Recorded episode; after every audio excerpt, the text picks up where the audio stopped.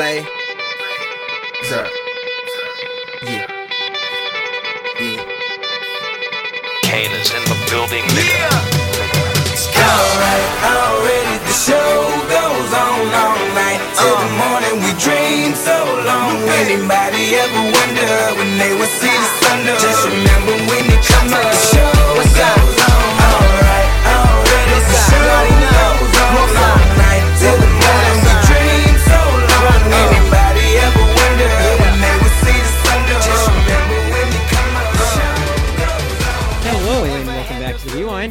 Josh, and this is a podcast where I watch a bunch of movies and talk about them with my friends. Today's episode is about Cha Cha Real Smooth. Joining me today, I hope he's happier than an unhappy pharmaceutical exec. It's Josh Brown. Josh, what's going on? Hey, hey, hey. and she's taking a break from building her potato masher collection to join us. It's Denise Akerman. Denise, how's it going? Great. I'm happy to be here. The two Joshes once again. Yeah, Yeah. you know, we, we we we had to we had we had to reconvene the Jew crew for the second time in as many years because last year Denise and Josh joined me to talk about uh, Shiva Baby, and I found another movie with the tenuous connection to Judaism, and I consider Josh and Josh an honorary member of the tribe, and we. By the way, I did not ask for that. I don't want to be canceled my whole life. all, No, all, all those all, all those disclaimers again. You made it through the Shiva Baby pod uncanceled, so I think people are Yeah. people are happy. Two endorsements. I think there's probably some corners of the internet where No, I'm everyone, canceled. ev- every- Well- everyone, everyone absolutely loved it. I promise. Okay. By the way, for your listeners, we spent like 20 minutes going over like Thai food. Like, like, like none of us have it right now, but like we went through like Well, Denise just did. order. Yeah. That's oh, true. Oh, A- As of this recording, I, I had green curry with, with tofu. It was great here in New York. Listen, there's so many good Thai places. It's like you could never even go to your favorites more than once. It's a crime. You got to try them all. Yeah, we might find Josh like you know the best, the best, the best Thai food in Broward County this Saturday for all we know. Let's So, do that. you know, Let's his- do that. We'll quench his craving that way. Um, but uh, uh, to, to to to get back to the uh, matter at hand, uh, Cha Cha Real Smooth is the uh, newest original film release from Apple TV Plus. It is it was a kind of a Sundance hit, written and directed by Cooper Raiff, who first came on the scene a couple years ago with and when he won all the awards at South by Southwest for his feature debut Shithouse when he was only like 22 or 23 years old. Now he's like, you know, 24 or 25 years old with a new movie that got bought for $15 million. In Cha Cha Real Smooth, Cooper Raiff plays, uh, in addition, he, he plays the lead role in addition to acting, and in, in addition to writing and directing. He plays Andrew, who is uh, fresh out of college at Tulane, trying to figure out what he's going to do with his life, working at a restaurant called Meat Sticks in his mall in suburban New Jersey. Uh, and then all of a sudden, when he uh, is, you know, uh, deputized by his mom to chaperone his brother to a bar mitzvah, he ends up, you know, becoming the life of the party when he takes his brother to the bar mitzvah party and, you know, is able to uh, start start somewhat of a career as a bar mitzvah party starter. In the process of doing so, he meets a mom uh, played by Dakota Johnson named Domino and her daughter Lola, who is in the same grade as all the kids going on the bar mitzvah circuit, but she's a few years older because she was started later in school because she was autistic and because she is autistic. And uh, Andrew kind of befriends Lola and Domino, and we kind of see him kind of coming to grips with like you know what he is going to do with his life while he kind of uh, develops this friendship with them, and we see him kind of trying to figure things out all along the way, as movies about young people tend to uh, follow that kind of course. I guess first I want to I want to start with uh, I want to start with Josh because I was like I, I guess I kind of I guess I was like at first I was like really excited to recommend this movie to people, Josh, and then like you know you, you guys saw it a little later than I did because I first saw it at a virtual screening at Sundance, and then uh, once the actual review started coming out for the movie itself, there was a little bit of a backlash where people talked about how it was like you know oh is this just kind of the typical Sundance coming of age story about like a uh, an immature guy trying to find his way, and I was like you know, I actually don't know as many of those movies off the top of my head as I would think I know, but I bet Josh has a better, like, you know, encyclopedic knowledge of film than I do. He probably has more reference points. This might not feel as original to him and as fun as it did to me. And I kind of know that, like, just from like at least seeing your Letterboxd review, like you might have actually been kind of mixed on the movie, for, maybe not for the reasons I was expecting. So I want to know, uh, Josh, did this movie surprise you in any way? And uh, what were your big takeaways? Well, yeah, like so I am coming off coming into it where like I've seen like two cycles of reactions to it. I saw the initial Sundance like hype, which I think you were part of, um, where the initial reviews were very positive, and then obviously Um, it's Apple's first major purchase after the success of Coda, which won Best Picture last year. And um, I like how we all forgot about that. Just like something overshadowed. but yeah, so um, and then and then by the time I got it, it was sort of like the backlash uh, to the hype where I saw a lot of comparisons to Garden State, which is another Mhm. movie and about actually I think a Jewish white person going back to their like hometown um after like college and stuff. Um and I and I see those comparisons, right? Now I like my reaction, my personal reaction to the movie was that I thought it was fine. I liked it. Um okay like i wouldn't have like blown me away or anything like that because it is sort of in that like vein and also like apple has clearly established that they're gravitating to these like smaller stories that are more kind of white bread and uplifting in its nature and stuff like that.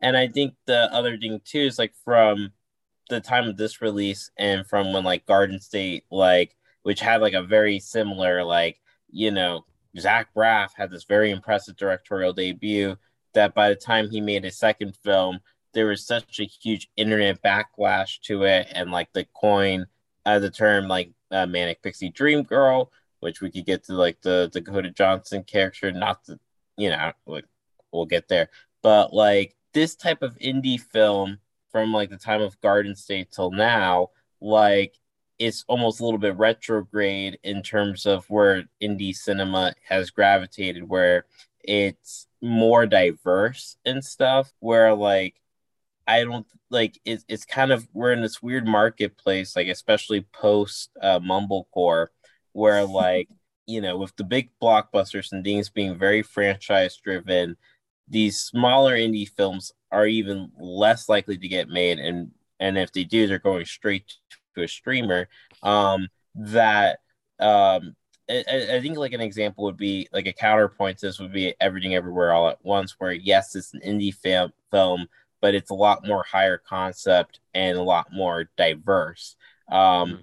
than like this type of thing so when i'm coming to this movie it's sort of like on the one hand like i kind of appreciate this like lower stakes like story um being told in an, an environment where it's not very hospitable towards that. But on the other hand, I kind of understand like the resentment towards, you know, like this type of white bread movie being made like you know if this type of story is being told when we have seen it many times before for me it was sort of neither fish nor fowl like i've seen this type of like indie um and i think it also reveals a lot about like this sort of this director had like his success while in college and this is a second feature and it sort of it feels indicative of sort of his limited life experience outside of making movies where you know it's very clear that he only has like his like stories to tell that are very limited and very personal but at the same time you know i think he is touching on something authentic to like that post college malaise that like one feels. Yeah, he ended up dropping out of school, I think, to like make Shithouse, uh, which I read for the first time tonight, even though I like consumed a lot of coverage about him. And then he, but then like, so it's like he made. I thought he made a movie that captured like you know what it feels like to be a little aimless after college pretty well, even though like he was already making movies when he did graduate college. Uh, Denise, uh, were you were you charmed by this movie? Did you get anything more out of it beyond that, or did, were you less than charmed by it? Honestly i'm i was pretty mixed. Like i left Okay. that experience. I'd, I'd actually say the same as josh. I, I watched it yesterday and i left the experience a little bit like it was a movie. So i think you know garden garden garden state i mean there, there were some really charming elements the conceit of the party starters and and having you know bar mitzvahs is like the sort of tapestry with which people talk to each other and interact with Let me one another in actually let me ask you first. Let me ask you. Let me cut you off for a second. I apologize. sure Were, were, were you were you on the bar mitzvah bar mitzvah party circuit when uh you know about uh 12 years ago? Yeah, No? you know what? I don't think I was cool enough. So there is, it is interesting. Oh. I don't know what either of you guys. because because you're a Jewish person from South Florida, whereas like I'm a Jewish person that had a from the Panhandle of Florida that had a Sunday school class of like six people. So uh, I saw. I mean, like you probably. there were. Sorry, go ahead. There were No, many. I was just gonna There say were- I didn't get I didn't get to go to that many. I feel like I mean unless you're Brother, saying these- you just weren't sound enough. fun. This is Shiva baby. Like these sounds like fun rituals. I mean, I know the Shiva baby one isn't. Like yeah well somebody has to die in order to get all that food so you're like Yes. oh well at what cost is this but like, i mean if you someone's becoming a man or a woman but and look like great networking events, you know? they are i th- i honestly think so there's something about mid 2000s era like I'll, I'll kind of sum it up here when we talk about what I, what I personally experience because I went to a ton of of bar mitzvahs like that were family friends or like even when I was invited but like it was there was a status symbol involved. The best ones had themes. They were huge parties inflatable instruments like shirley temple open bars.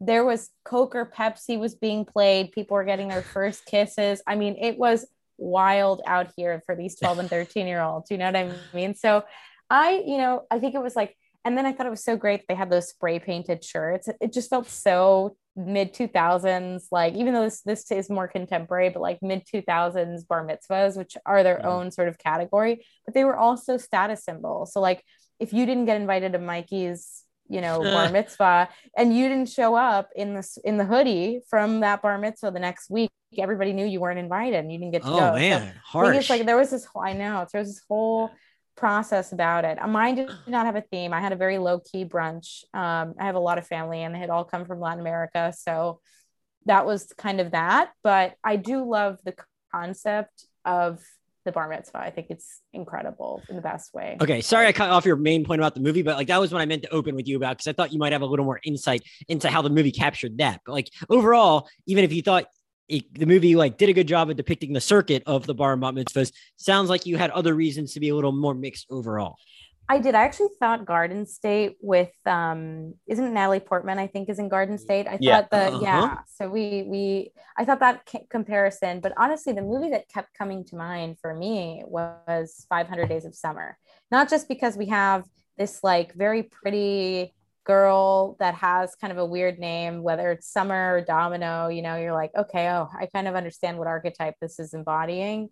I think it felt there's kind of this guy who's a little bit immature and he needs to fall in love and do a, a couple of cringy things to really find himself. And the, the girl isn't necessarily like, she doesn't act completely appropriately, but then she's also not really to blame. Like he's kind of dorky too. So I think that this movie lives in a similar headspace to me, even though I would say the relationship that Summer had with uh, Joseph Gordon-Levitt's character in 500 Days of Summer was a bit more equal. They were coworkers versus this young guy that is pretty naive, and in a way, I think it's not that he's being taken advantage of, but he's definitely kind of being taken for a ride while this woman in her 30s is like figuring life out. And of course, she hasn't had it easy. She's had a difficult dealt of cards, a deck of cards that were dealt to her. But I don't know. I, I, I was like, I've seen this before. Is it like new territory? No. Was the the dialogue was pretty good like it felt pretty realistic but i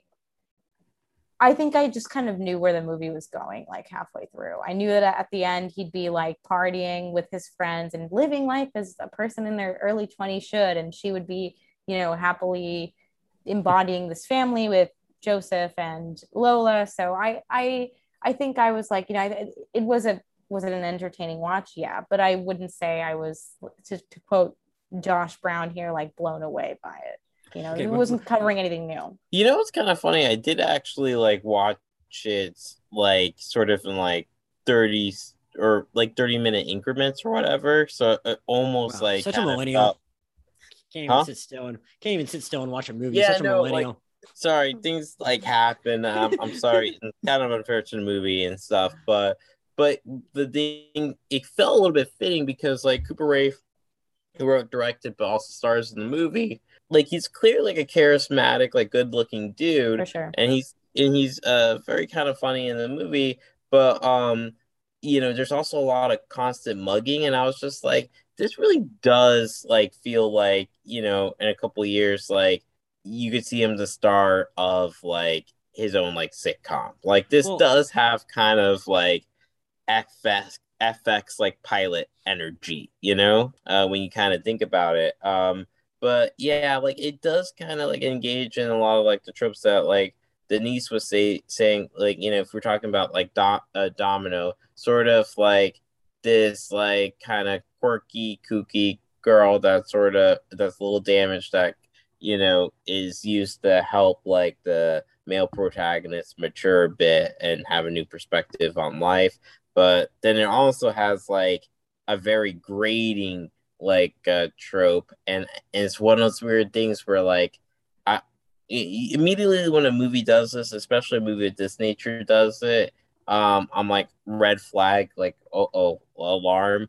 And here it's not the worst thing about the movie but and like and it, it's like very difficult to talk about it because I don't know if it's coming from a real life personal experience um, that Cooper has, but usually when you have like an autistic kid character or an autistic person, I feel like it's less like um, handled properly in terms of like trying to give greater representation to these uh, type of people that are often marginalized in like cinema. Yeah but more like to prop up like the moral goodness of our protagonist as like, see, he ain't such a bad guy. Like, so I saw you put that in your Letterboxd review. I'm curious, are there, are there other movies that come to mind that like are offenders in that regard that made you kind of think about that? Um, do do do uh, Rain like, Rain Man. Well, Rain Man like, the, to me, yeah, right. Sorry, like I think I feel like the Tom Cruise character in Rain Man isn't like. I mean, I guess he's it's kind of like almost like he grows throughout the movie a little bit in how he treats his brother. You know what I mean? Like he, right. he's not really that likable at the beginning. Whereas like here, it's just like we're kind of accepting that Andrew is like a nice dude at the beginning, even if he has some growing up to do. I so I, I thought about Rain Man when I saw when I saw Josh made that point in his Letterboxd review, but I was like wondering if there are other. That's why I was just kind of curious. Like I couldn't. Yeah, I, am sure. I'm sure. Yeah. Yeah, and like here's the thing. To me, like Rain Man's a little bit different in the sense of like that's like the premise of the movie, like that's the point or whatever. Um, uh like there are other ones where there are where like it is like a uh you know um like like the characters are like secondary. I can't think off the top of my head but if i like you know gotcha. give me like a couple minutes and like uh, if you will like rain uh yeah no come to mind. i got you yeah you know what? That, that, that's fair enough. Uh before actually before i make any further points i want to show you guys something um, I brought I, I broke out my, my kippah from my bar mitzvah. it was amazing. It, it, it, was, it was Gator themed. Uh, so I, I, so I still cute. have this. I still have this version of it. I mean, it's like all faded off, but if you looked, if you looked on the inside, it used to say like you know bar mitzvah Joshua Tobias Chernovoy, like March seventeenth, two thousand four, or something like that. You know, uh, so I mean, maybe I'll maybe I'll maybe I'll keep it on just like in celebration. It, it, it, matches my shirt. Yeah, I know. Don't tell me how old you were then, Denise. It's gonna make me feel old as shit. Um, uh, but but like I uh, but I so when when when I saw with, with, Josh's um uh kind of uh, uh concern not, notwithstanding, like when I started seeing like the kind of criticisms about like you know you know, like, hey, is this movie a little too by the books, the kind of like, you know, coming of age Sundance movie that like we always get or whatever? I was like, well, first of all, I wasn't really sure what else people were getting at besides like Garden State, and I actually didn't even think about 500 Days of Summer, which is a good uh, a good point of reference. Denise. The other thing I thought about was Adventureland, which oh, I think is yeah. a, which I which is a really good movie actually in my opinion, yeah. and um uh and, and deals with a very similar point in life, even more so than like 500 Days of Summer. Like that guy is like literally just uh, right out of college and doesn't know what the hell he's doing, and he's working at the park. You know, and it's kind of funny too because like you know, and also like you know the sort of like biblical text for a lot of these like Sundance movies, right? And it's not like a Sundance movie; it predates it. Um, but obviously, when you're talking about this movie, you have to talk.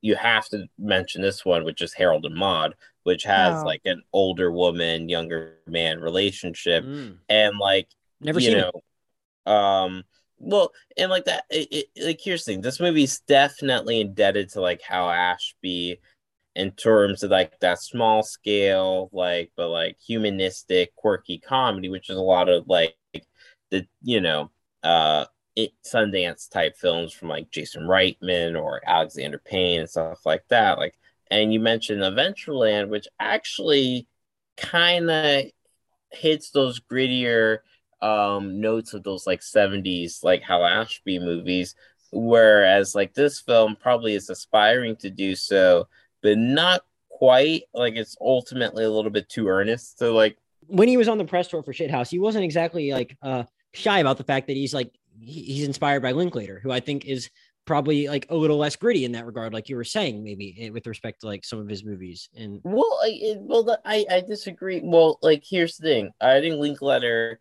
is definitely a like a byproduct of like 70s cinema, and I think like something like Dazed and Confused or Slacker, where yes, they are made by someone like in their like late 20s and early 30s.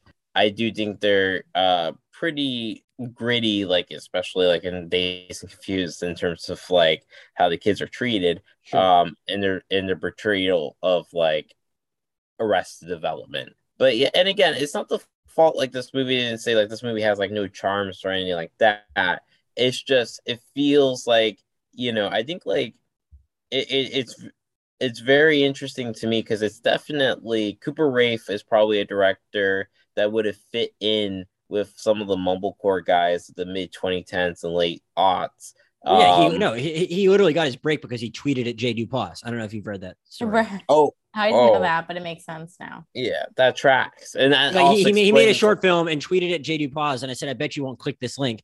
And J. Duplass clicked the link, looked at his short film, and said, Hey kid, let's get lunch. I want to see how I can help you get your movie made. He didn't really fund it, but he like gave him advice and said, so that's like his mentor, which is funny that That's you happen to say that anyway. Yeah. Okay, okay. And that also kind of explains a lot of the resentment because like I think like again, like there there were like if you think about like the Mumblecore guys and even like the Duplass brothers who now mostly exist in terms of like their acting performances and then like their producing roles less like the films they actually direct. And if they do direct anything, it's usually for television. A lot of those like Mumblecore guys like have not like survived until this new realm where it's been driven by more like uh, people color. Um, and these guys, uh, I think a there was a real backlash to that type of style.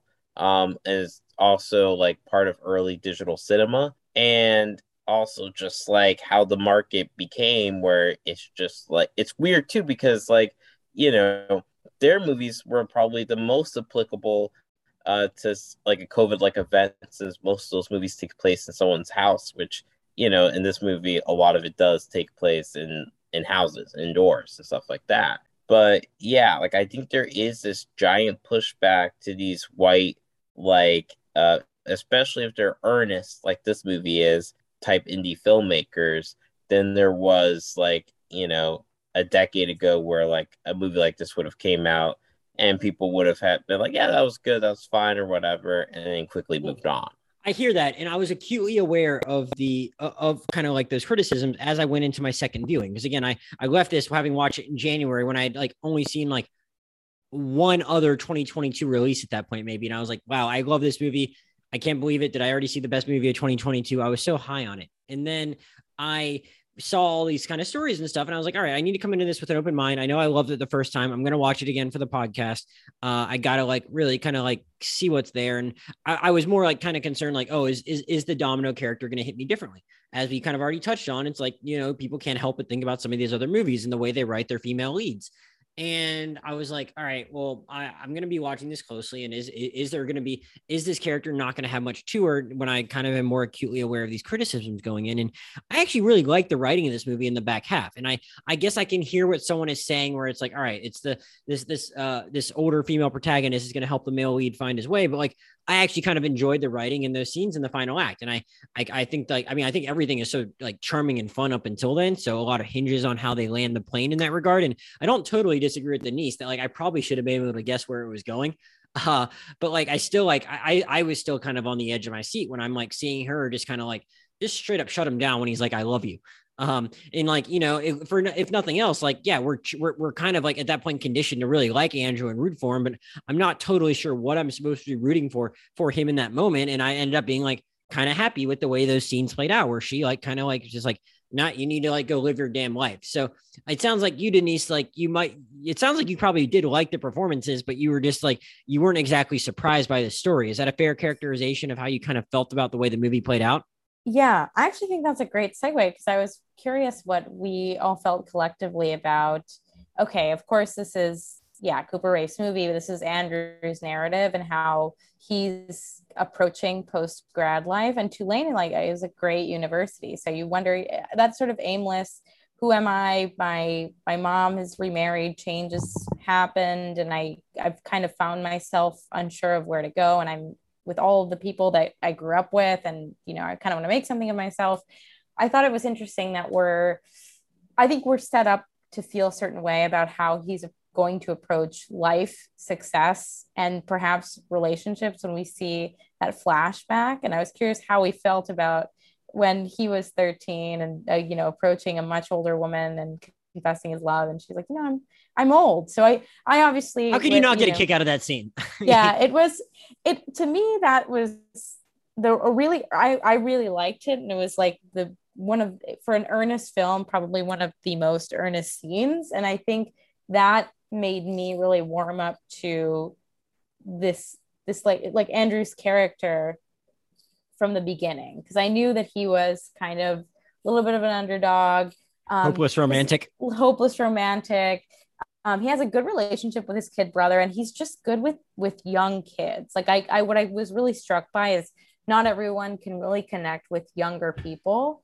And so, in a way, you know, obviously he's a younger person who will connect to an older person, but we see a lot of that of those connections start happening when you know the connection that Andrew has with Lola, but that that also happens with his kid brother as he teaches him the lessons to get this girl to you know kiss him and and you know whatever it is and, and how, him- how, much how much did you laugh at the scene where he approached the kids at the first bar mitzvah party uh where he was like hey guys, like I, I, see a lot of girls out there that aren't getting danced with. Like, like uh, David, don't you have a girlfriend that you need to go talk to? And he's like, I don't really talk with her. Which I, I just thought was like hilarious response from a 13 year old with a girlfriend. I, I cracked up. I've watched that scene like five times now. Yeah, it's so it really was so funny. And honestly, what I like too is that he does he never denigrates like the age group. Like I think we're also conditioned to, to see being 13 as like a cringe fest and like how could I do these things? But there were so many life lessons that we got at that age and that, that I learned about myself and um, about what life was kind of really about. And perhaps some some of them at doing the Cotton Eye Joe at whatever bar mitzvah that any number of us were at. But it, it's kind of like like I like that that he that this like party starting is like a very earnest part of the movie. Like I actually really like that he enjoys his job and like versus working at meat sticks.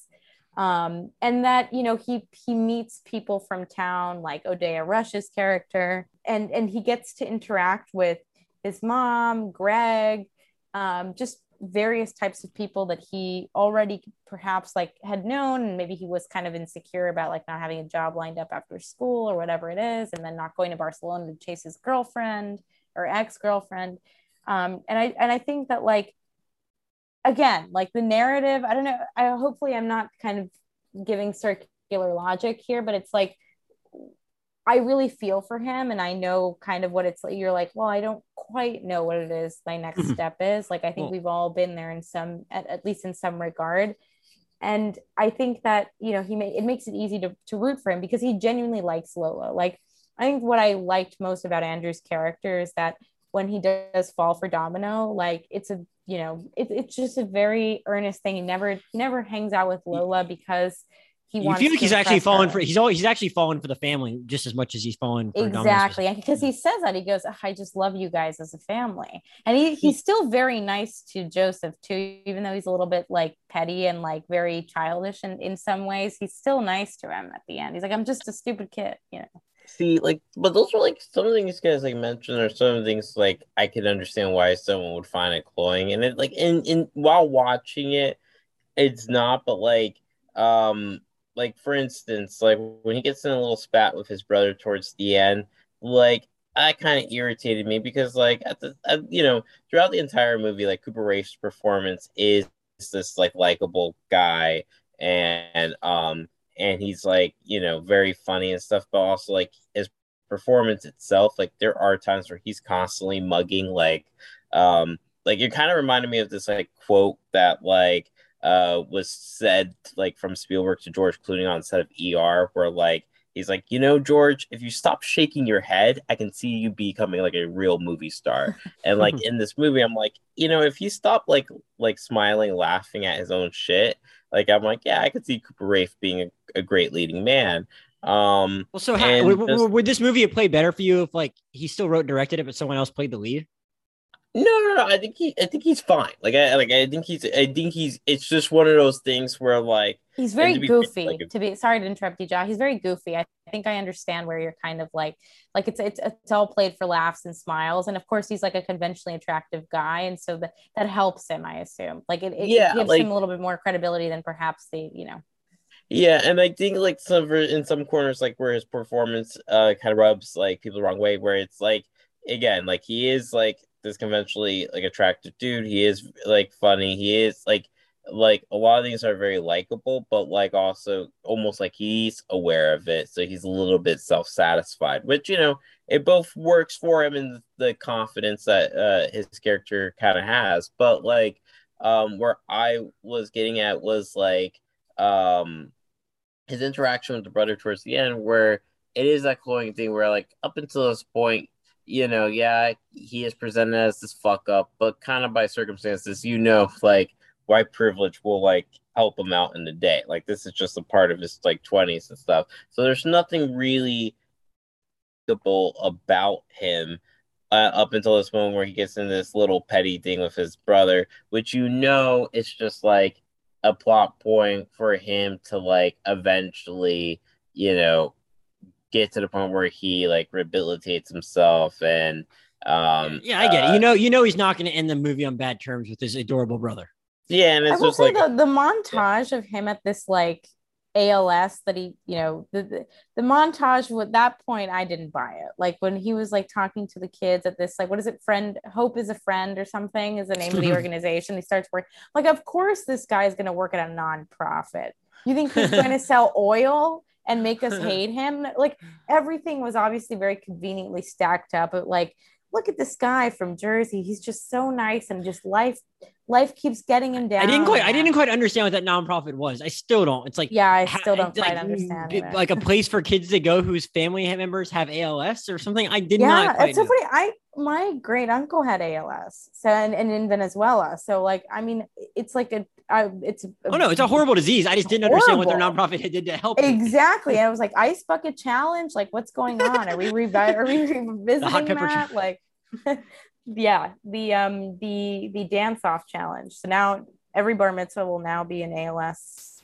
You know, just kidding. I think that like, I guess it seems like we we all we're all thinking in a very similar fashion. I mean, I'm curious on two levels. One, was it really one thing we've talked a lot about is the coming of age genre. Do we think it was a little? Of course, I think there's so many unique, like idiosyncratic things about bar mitzvahs that I think is is ripe, like territory that's pretty ripe to play in. And I like that this film did it. But do we think it was too on the nose that, eh, like you know, a coming of age ceremony is exactly what a bar mitzvah is, even if it's cloaked in you know uh, like a, a baseball theme or whatever it is. And then we, meanwhile, we see this kid kind of try to figure out what life looks like after, you know, oh, your 20s are to explore and discover yourself. And I guess really become the man versus, Well, you know. So I'm curious well, if you guys thought it was a little too on the nose. Okay, one more personal embarrassing thing to admit about my bar mitzvah was that I was on a real barbecue kick at that time, and I somehow, for some reason, my parents did not shut me down when I demanded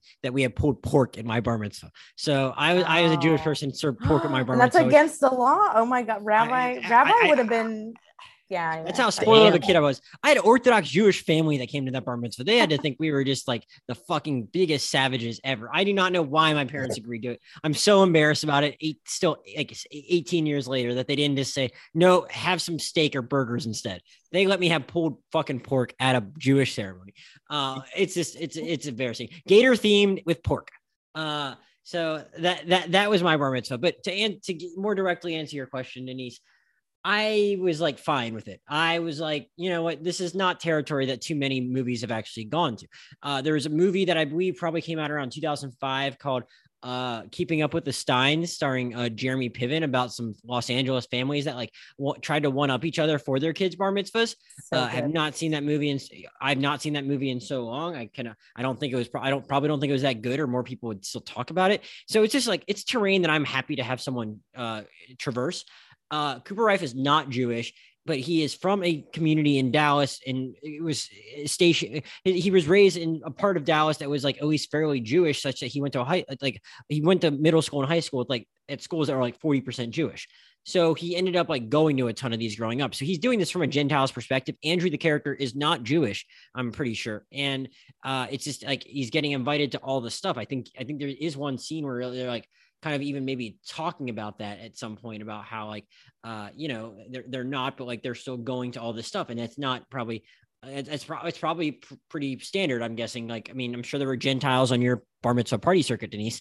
Uh you know so I it, it's you kind know of how a- it is. Interfaith partying.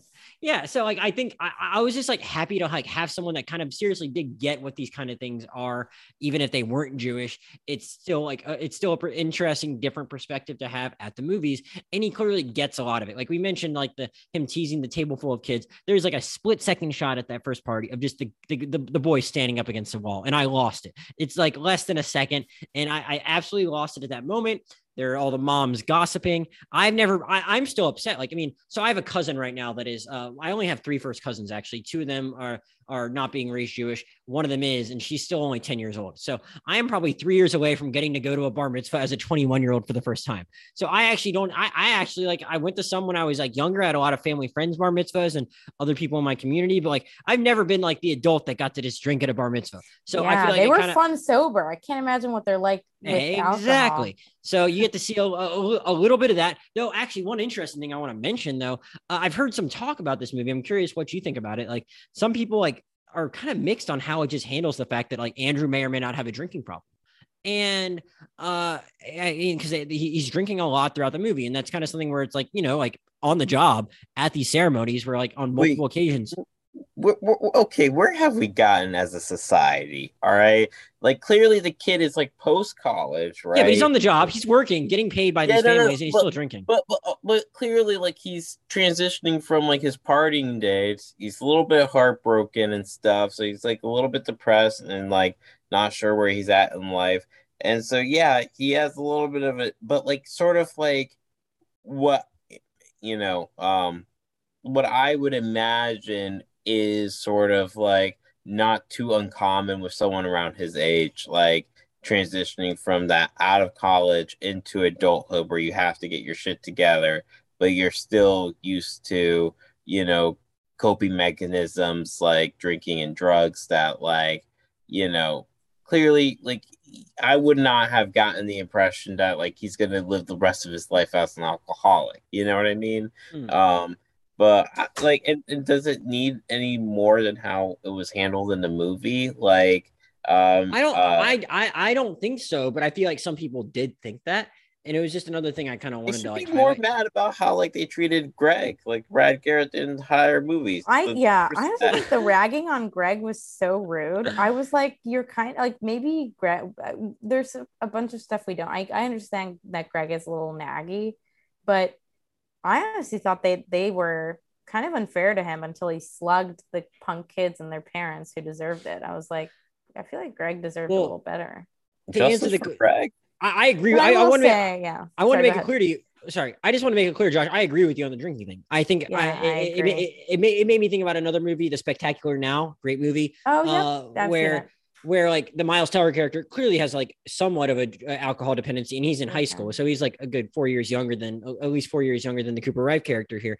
But like I I, I think like at one point the I think.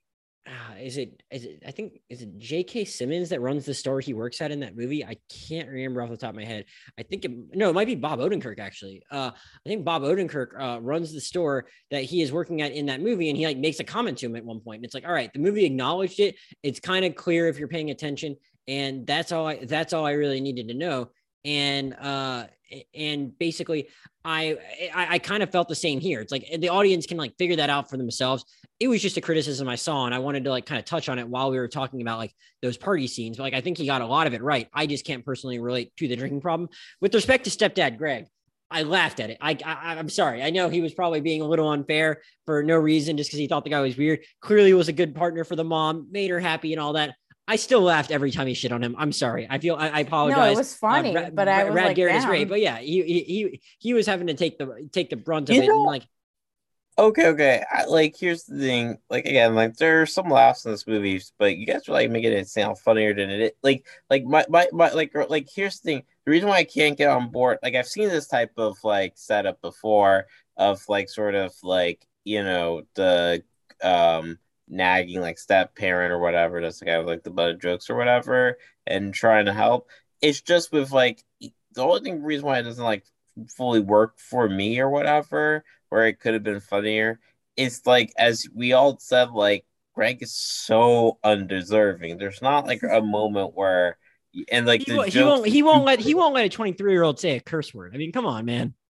yeah yeah uh, but like at the like at his dinner table like yeah anyway I think it can probably be tough to be fair. And I'm curious how we feel about the family dynamics. Obviously, there's one family dynamic in, you know, Joseph, Lola, and Domino, and then, you know, uh, Cooper Raiff and his brother, like Andrew. Oh, by the way, yeah. David, and, his, and his parents. So we can kind of juxtapose the two of them, but Domino and her husband, like they, they like I, I I feel bad for that husband. That's another situation where like that marriage ain't gonna work. Like spoiler.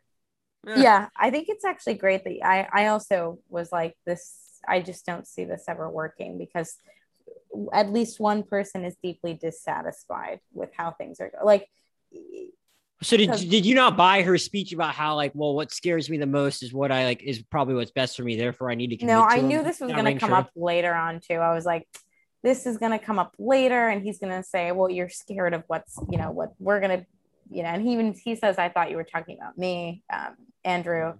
I think i think that what I, I felt really rang true is that you know she talks about how so much of her own life because she's only in her mid 30s really or early to mid 30s is so much of her life has been tangled. She was a young mother.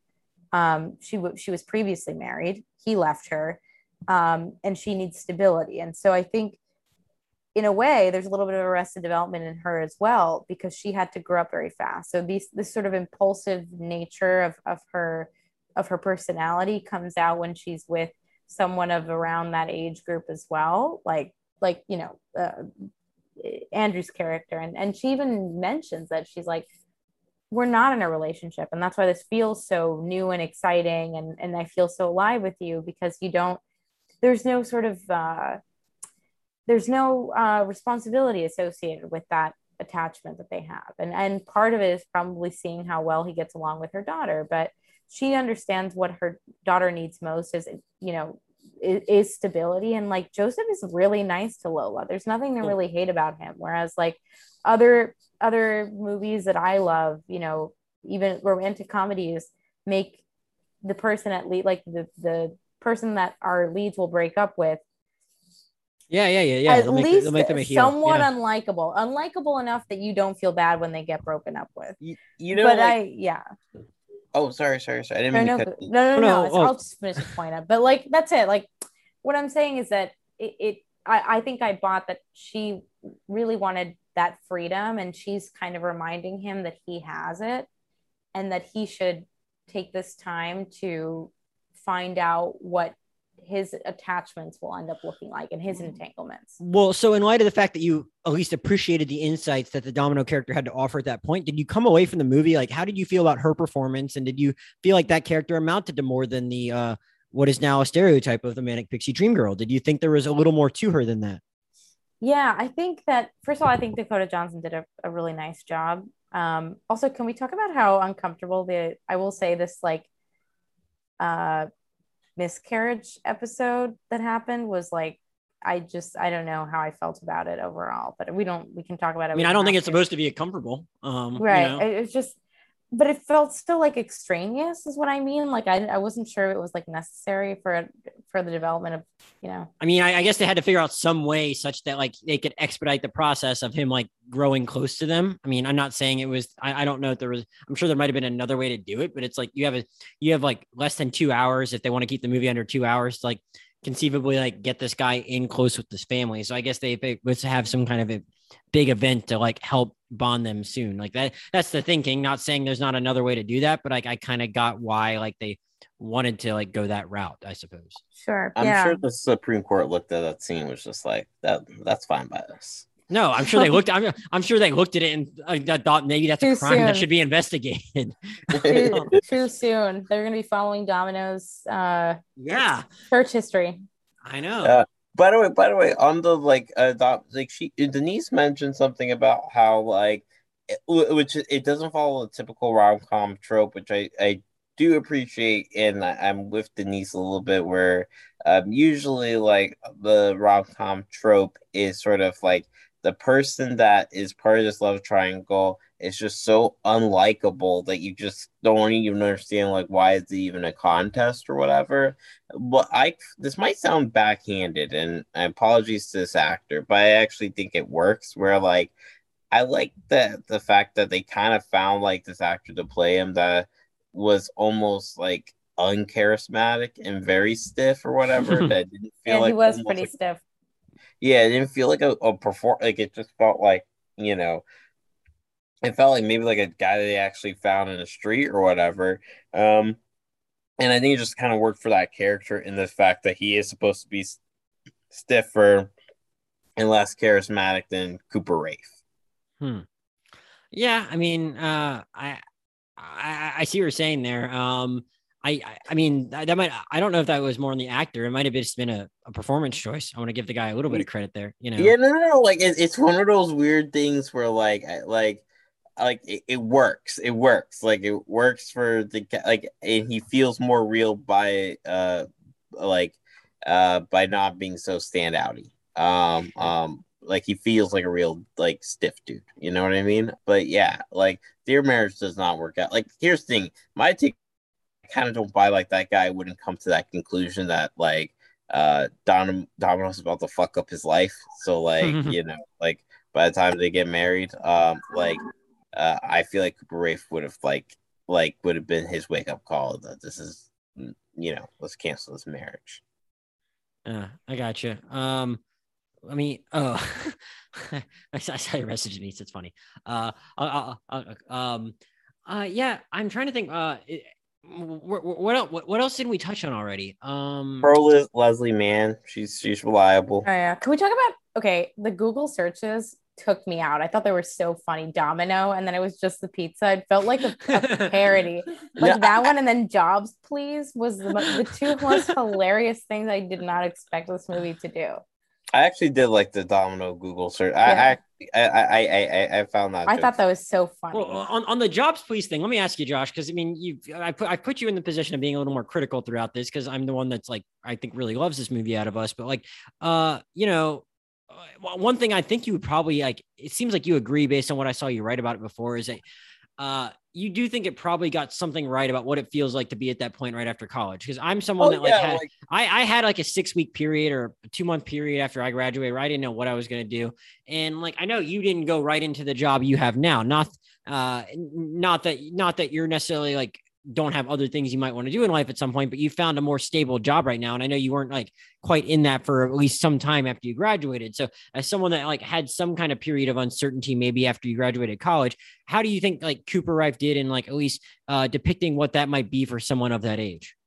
See, all right, here's the thing. Like, yeah, I think the movie is authentic when it touches upon that post college. Like, you know, I, lived at home immediately after college and, you know, and then like seeing the people like you went to college with kind of move on with their lives as he, he sees, and you're struggling to maintain like these like in between minimum wage jobs after you just spent four years um, at like a university trying to obtain something um, that requires a degree. Like uh, it touches upon all, and also one thing I kind of respect and like and like about this movie too um, is that we don't really uh, get that many movies that touch upon like uh you know the suburban experience in this type of way where like you know you have like like a romance playing out in just the mundane suburbs and the mundane suburban drama of like going back to your hometown um and then like you know hooking up with someone that you went to high school with and stuff like you know like um and that part I respect, but like the thing about it is it's such a relatable life experience thing. It's like I think that's why the movie initially clicked um with a lot of people coming out of Sundance and why like these type of movie like Cooper Raiff is probably like um like his life experiences um and his story is probably so identifiable to like your typical like you know person watching movies, right? Um, um, and and so that's why I think like, especially for like the critics that initially came out of it, especially like white like uh, uh film guy critics, and again, like I'm someone you know, despite race, like relate a lot to like Cooper Raiff and his experiences and his taste, like Este Haim, like contributed to the score and stuff like that. Um, you know, like I think that's why there's both like identification um with this movie and also a lot of resentment because it is the same type of story we've seen before um and the same type of coming of age life experience thing from this perspective that we've seen before Gotcha. No, I, I, I, I, I hear what you're saying about that. I again, I though I like, you know, I unabashedly like really, really liked this movie and uh, liked how it accomplished the things in that um like within with, with within that corner of the movie. Denise, is there any anything else we haven't touched on that you wanted to talk about with this movie besides the uh, the Google searches, which I also agree uh, were I, I got a real kick out of. I think just I, I'm curious. You know, I think Josh talked a little bit about uh, Josh Brown because we have two Joshes on here, but Josh Brown Mhm. talked a little bit about uh, how you know how do we take Lola's character? I don't really know much about the Yeah, we did not talk actress. about her yet. Yeah, yeah. So I think we should Um, totally touch on her Sorry, a little that- bit about bad, bad yeah. job by me. I was almost No, wrapping no up. worries. Like her, her, her Uh, by the way, her name is uh, Vanessa Burghardt. Um, Oh, first time actor. Actually, does have actually is on the autism spectrum. So credit to them for not just you know, uh, casting like a you know a a uh, uh, a, a non-neuro, non-atypical, or someone that is uh, not neurodivergent, and trying to make make them do that. You know, so Yeah. So I was curious. That's why I, I was like, I don't know much about the actress if she's on the autism spectrum, Mhm. but I'm curious how we feel about her performance, her relationship to her mother, because I think um, I actually was really touched by their relationship. I think regardless of how um, you know Andrew fit into that equation, there was something really tight knit about the two of them and, and how they, you know, made their way. you know. yeah no i like i i guess i might be coming at this i don't want to say it necessarily from a, a pure place of ignorance because i guess I, I do know people on the spectrum but maybe having seen like a dearth of popular culture that does touch on those kind of things uh, besides rain man which we already talked about a little bit and uh, i mean I, Josh might be able to speak a little bit more to like whatever kind of reception there was uh, to Rain Man uh, winning the Oscar for Best Picture and like whether or not that was something that like should have happened and how people felt about Dus- Dustin Hoffman giving that performance at the time. Um, and if it, if that was the be- if that was like the most I don't want to say authentic because Dustin Hoffman's not autistic, but like if that was like the best the, the most uh, uh if that was a good depiction of someone with autism where like you know it makes like one of his central characteristics that he can count cards and he's like good at doing something like that like you know here it's that she's really good at here here they do make a big deal of the fact that she like can do rubik's cubes um and very intense ones at that but like I do think it's like so. I, I don't want to say give him too much credit for being novel about it because I know there's like other stuff here. Uh, as we've been sitting here, I saw on Raul Castillo, the guy that plays Joseph. He was on a typical. He was on Atypical, the Netflix show about the family that has like an autistic kid. So and I've not watched that show. So like I know there's other stuff out there about it, but like I just thought it was like a I I I, I like the performance that he got out of her, and like I can't disagree with Josh that like sure like it makes him more likable that he is just so charming in the scenes with her and is and uh in in theory like could this movie be what it is even if she wasn't uh, on the spectrum? Maybe you know like i mean like it could just be some other random girl that like you know hasn't had the best lot in life and he could just be really nice to her and I, is this movie any less lesser because of that? I don't know how much it i mean it says something about domino that she has such a nice relationship with her and like you know uh in spite of and uh, how hard that might have been but I, I disrespect them like showing that like hey here's here's an example of how like you can you you can you know see that someone like that is just like a, a person that like deserves your attention and interest as much as anyone else. And if you you can find value in the things that they have to offer. And like i I, I so yeah yeah sure.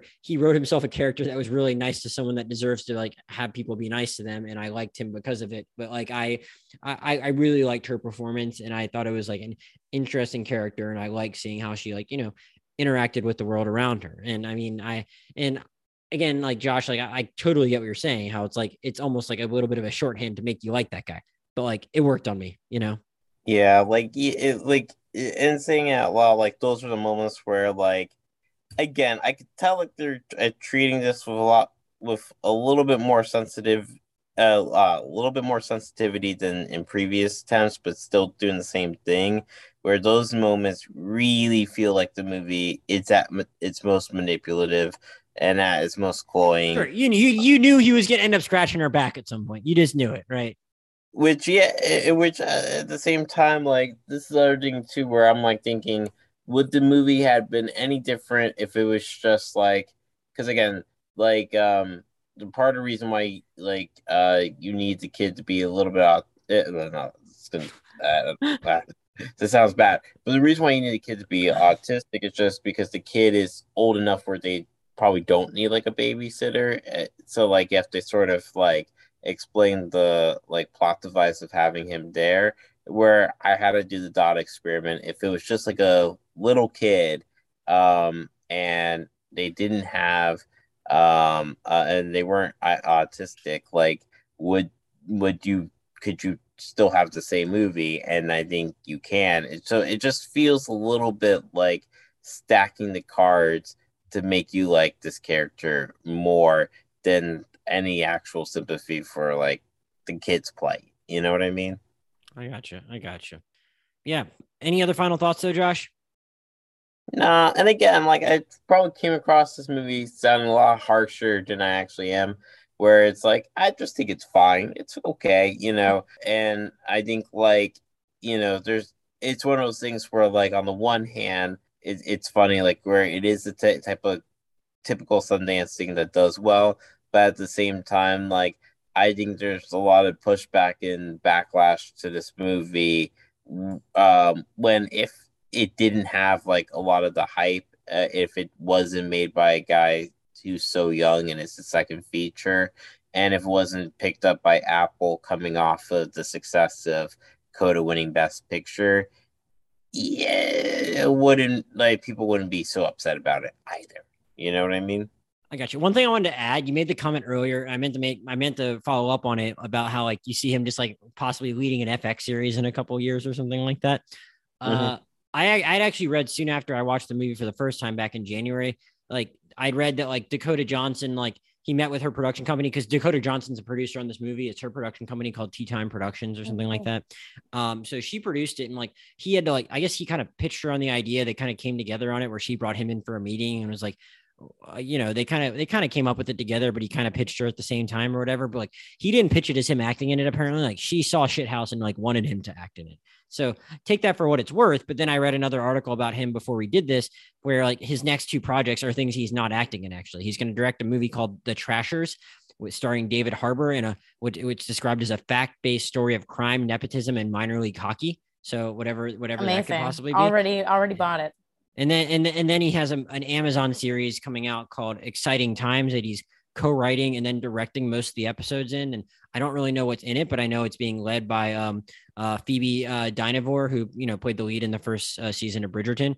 So that's an that's up for Amazon. So he and he says in that same article that I read that's on the Ringer that came out um, or a few weeks ago when uh, Cha Cha Real Smooth first got released, like he said he might not ever act again. So I mean, people say shit like that all the time, but it's a little interesting that he like put himself in starring roles in his first two movies, or like allowed Dakota Johnson to convince him to be the starring role in the second of those two. But either way, he was, you know, uh, he, he wrote, directed, and starred in these couple things, and it seems like he has more of an interest in writing and directing. So he might have different priorities than like you expected, Josh. But like, I can't blame anyone for being like, yeah, this guy could just like play your typical average, good-looking white guy in a series about a guy trying to figure shit out. Like, totally, like that's basically what he was in his first two movies. But just want to kind of be like, people have different stuff to kind of look out for from him, where he's not going to be in front of the camera. Uh, but yeah, it sounds like uh, I, am probably a, a, bit higher on this than Denise and Josh, but they both found uh, plenty of things to like too. So you know, easy enough to watch if you know anyone that has Apple TV Plus. Um, or you have a way of you know getting them access to Apple TV Plus, uh, then I I, I would definitely uh, recommend uh, checking out Cha Cha Real Smooth because you know regard as I think Josh even indicated, you know even if it's a um, not your favorite type of movie, it's still cool to like support stuff like this. Like Josh mentioned, the Duplasses don't even really get movies made these days. And now this guy that like is inspired by them is getting paid $15 million for his movie. So uh, hopefully uh, more people get to like, you know, uh, make movies of this ilk at a time when people bemoan people not getting to make movies like this. Uh, Denise, anything else you've been watching recently or reading recently or consuming recently you want to direct people to before we sign Um, off? I do. So I I'm since I've been so busy with work and now I Mm-hmm. finally have a little bit of downtime, I've been watching what everyone else is watching, but I'll still recommend it. I started watching We Crashed because I have Apple TV now. Have we have have we? I don't know if anyone else has ever mentioned it on the pod. I've not. I, I, I, it's one of the scammer things I haven't gotten to yet. I, don't, I've really only watched so the a- dropout this year. I'm a huge sucker for a scam story. The dropout's next, but Okay. We Crashed is essentially about um, WeWork's founder and CEO Adam Neumann um, and his rise and, and inevitable fall. His wife is played by Anne Hathaway. Um, they're just the type of like crunchy. Well, he's Israeli and she is. Um, she's just like a yogi, I think. And they're they're just like the type of people who kind of believe their own bullshit in a way that you're like, oh, something's coming. You know, there's a sort of comeuppance that, that starts emanating from the episodes. Um, and so I've been enjoying it. It's a limited series. Um, Adam Neumann is played by Jared Leto. I don't know how we all feel about him, but just keep in mind the method acting is full force in this too, Mhm. but it's pretty good. Okay, so that, that's good to know. Like, I mean, I feel like I would enjoy Anne Hathaway in this because I quite enjoyed her in like Ocean's Eight, and it feels like her like kind of similarly going for it in a fun way, from what I understand. you know? Yes, she's great. She really, I mean, she she livens up the the show for sure. So that's my recommendation. That's what I've been Interesting. Okay, yeah, Dropout is really good, but like I haven't gotten all the scammer stuff. I guess it's it's super pumped. It's that and uh, We Crash were like the three big ones this year, and I've only watched the Dropout so far, which was like even though I probably knew the most of the about the Elizabeth Holmes series because I watched the HBO thing on her. Uh, I still like found it like really interesting. So something that I know less about, I don't know much about WeWork. I might really actually even enjoy that more if it's as well done as uh, you say it is. So thank you for that recommendation, Josh. Anything else you want to point us to? So like you know, I, I'm I'm really bad with TV. So like I, I It can be movies. I mean, you're on summer break. I'm sure you're watching something new or old. Yeah, yeah, yeah. So like last good things I've I, I've watched um have just been like older movies and stuff. Uh, you know, like the my two favorite uh subscription services are Criterion Channel. I know how pretentious that sounds, but good shit. And HBO Max. So um right now I've kind of going through like foreign erotic thrillers. And so I saw uh La Piscine, which I didn't realize that I saw the remake to uh, that came out not too long ago, and you've probably seen it as well. Like I didn't realize this was a remake of La Piscine, and like I didn't like it was because they feel very different, um, even though it's the same story. But do you remember a bigger splash, the Luca Guadagnino movie with Tilda Swinton Ralph Fiennes? Like, And, uh, and, Dakota, and Dakota Johnson. Yeah, Dakota. Yeah, yeah, yeah, yeah, yeah. Um, and it's funny, like, um, like, uh, when watching like the uh original one, um, I was like, huh, yeah, if you did a remake of this, like, you, you probably would cast like Dakota Johnson or someone in this like um role. Um, and and they did, but um, uh, uh, but yeah, like, it, so it was weird. I had saw the remake first, completely forgotten about it. Saw the original, which I very much preferred. And my hot take is like, I think Luca Guadagnino is not great at remakes. Though at the same time, I will say this: had like it's one of those weird things. Had I saw his film after seeing the original, I probably would have disliked it. Whereas, like, I think a bigger splash is the best thing I've seen from Guadagnino, and I thought it was okay. And it does have a different feel. I'll say that he does go in a different direction when he does Mhm. his remakes. But it's a great summer movie. It's about like you know this couple staying at this like uh, cottage or whatever in some European town, and you know they're this hot couple, and then like the wife, her friend, the male friend comes in with uh, his like um you know attractive like uh younger daughter or whatever and so you, there's all this like uh complicated relationship dynamics and jealousy and stuff that happens but yeah it's a very good uh, french uh film like its english title is the swimming pool and you know you just got like hot people just glistening in the hot sun in um the summer Sounds like summertime movie. Yeah. Must. Yeah. Okay.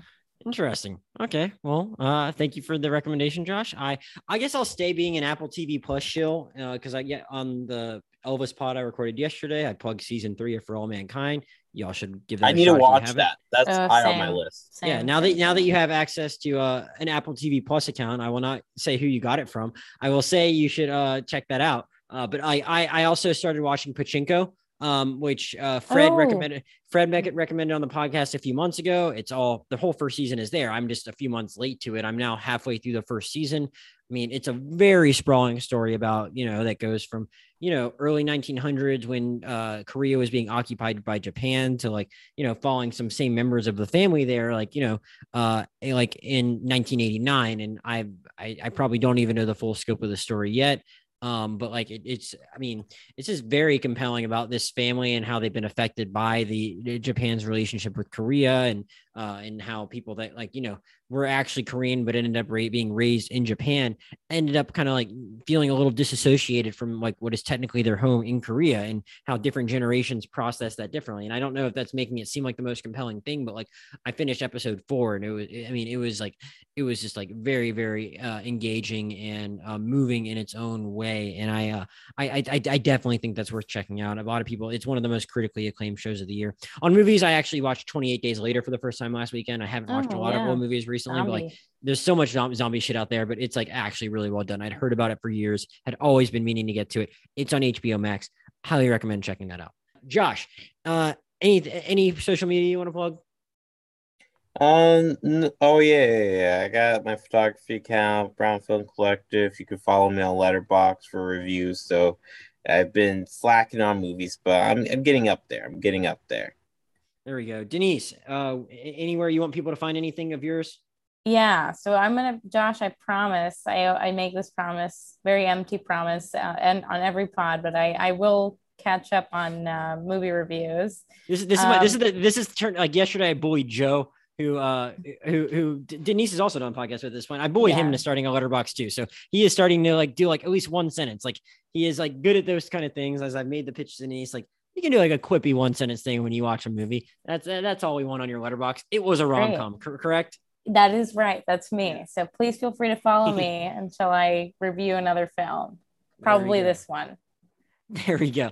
Um, as usual, I'm Josh Jurnovoi, J O S H J U R N O V O I on Twitter and Letterboxd. Podcast Twitter is at Rewind Movie Pod. Podcast email is the Rewind Movie Pod at gmail.com. Send all feedback that way. At the point at which I am releasing these, I'm guessing our next episode will be on Thor Love and Thunder. So uh, everyone stay tuned for that. Thank to thanks to Denise and Josh for joining, and we'll see you next time.